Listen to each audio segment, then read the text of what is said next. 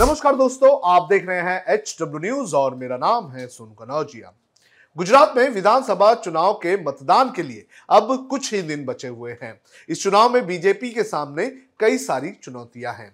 BJP के सामने, BJP की 27 साल की सत्ता के खिलाफ सत्ता विरोधी लहर, आम आदमी पार्टी और बेरोजगारी जैसे मुद्दे मुश्किल खड़े कर रहे हैं। वहीं दूसरी तरफ़ बीजेपी के लिए इस वक्त सबसे ज़्यादा सरदर्द बने हैं बीजेपी के बागी नेता, जो पार्टी के खिलाफ ही मोर्चा खोल चुके हैं। कौन है बीजेपी के वो बारह बागी जो इस वक्त मैदान में उतरकर अपनी ही पार्टी को हराने के लिए लगे हुए हैं? ये मैं आपको इस शो में बताऊँगा, लेकिन उसके पहले मैं आपसे अपील करना चाहूँगा कि आप इस पूरे मामले पर अपनी राय हमें ज़रूर साझा करें और साथ ही इस वीडियो को आप बड़े पैमाने पर शेयर करें। हिमाचल प्रदेश की तरह ही गुजरात में भी बीजेपी के लिए बागी विधायक इस वक्त सरदर्द बनते जा रहे हैं। एक सौ बयासी सीटों वाली इस विधानसभा में लगभग बीजेपी के 12 बागी जो है, वो मैदान में उतर चुके हैं। बीजेपी ने इन नेताओं को टिकट नहीं दी, इसलिए वो पार्टी के खिलाफ ही मोर्चा खोल चुके हैं। मैं आपको एक एक करके उनके नाम बताता हूँ। सबसे पहला नाम आता है वागोड़िया सीट से मौजूदा विधायक मधु श्रीवास्तव। ये पिछले छह साल से बीजेपी के विधायक हैं, लेकिन इस बार पार्टी ने इन्हें टिकट नहीं दी, जिसके चलते उन्होंने पार्टी के खिलाफ ही मोर्चा खोल दिया और निर्दलीय उम्मीदवार के तौर पर मैदान में उतर गए। इसके बाद आता है पाटरा के पूर्व विधायक दीनू पटेल। इनको उम्मीद थी कि पार्टी उन्हें एक बार फिर से टिकट देगी, लेकिन पार्टी ने उन्हें टिकट नहीं दी और इससे नाराज़ पटेल पार्टी के खिलाफ मैदान में उतर गए। तीसरा नाम आता है बायड़ के पूर्व विधायक धवल सिंह का। पार्टी ने उनकी जगह पर बीकी बेन परमार को मैदान में उतारा है, जिसके बाद नाराज़ धवल सिंह ने निर्दलीय चुनाव लड़ने का फैसला ले लिया। कुलदीप सिंह राहुल ये सावली से निर्दलीय उम्मीदवार हैं। इन्हें भी उम्मीद थी कि पार्टी इस चुनाव में उनको टिकट देगी, लेकिन पार्टी की तरफ़ से केतन भाई ईमानदार को मैदान में उतार दिया गया। शहरा से निर्दलीय उम्मीदवार के तौर पर खाटू भाई पागी ने भी पर्चा भरा है। खाटू भाई पागी बीजेपी में थे, लेकिन इस विधानसभा चुनाव में उनको टिकट नहीं मिली, जिसके बाद उन्होंने निर्दलीय चुनाव लड़ने का फैसला किया। बीजेपी ने शहरा से जेठल भाई अहिर को टिकट दी है।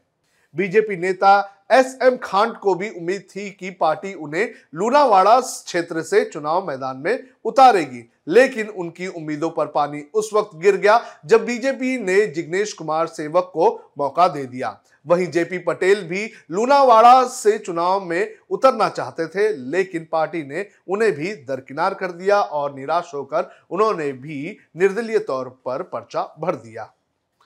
उमरेड से रमेश जाला की जगह गोविंद भाई परमार को टिकट पार्टी की तरफ़ से मिलने के बाद जाला नाराज़ है और जाला निर्दलीय तौर पर मैदान में उतर चुके हैं। बीजेपी नेता अमरीश जाला चाहते थे कि उन्हें पार्टी खंबात विधानसभा क्षेत्र से मैदान में उतारे, लेकिन उन्हें टिकट नहीं मिली और वो निर्दलीय के तौर पर मैदान में उतर चुके हैं। बीजेपी ने यहाँ से महेश भाई रावल को टिकट दी है।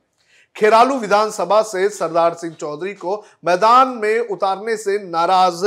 राम सिंह ठाकुर ने पार्टी के खिलाफ मोर्चा खोलते हुए निर्दलीय तौर पर पर्चा भर दिया है।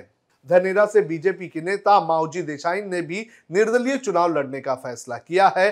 पार्टी ने यहाँ से भगवान जी भाई चौधरी को मैदान में उतारा है। इस सीट पर पिछले चुनाव में कांग्रेस की जीत हुई थी। कांग्रेस के पटेल नाथा भाई हेगोला भाई ने पिछले चुनाव में बीजेपी के उम्मीदवार मगन भाई देसाई को 2000 से ज़्यादा के वोटों से हरा दिया था। डीसा से लेवजी ठाकुर निर्दलीय उम्मीदवार के तौर पर मैदान में हैं। इनको भी उम्मीद थी कि पार्टी यहाँ से उन्हें टिकट देगी, लेकिन पार्टी ने प्रवीण माली को मैदान में उतार दिया। 2017 में बीजेपी के उम्मीदवार मोहाभात्रम पांड्या ने इस सीट से जीत हासिल की थी। हालाँकि पार्टी की तरफ़ से इन सभी नेताओं को अपना पर्चा वापस लेने की अपील की गई थी, लेकिन पार्टी की अपील का इन पर कोई भी असर नहीं पड़ा।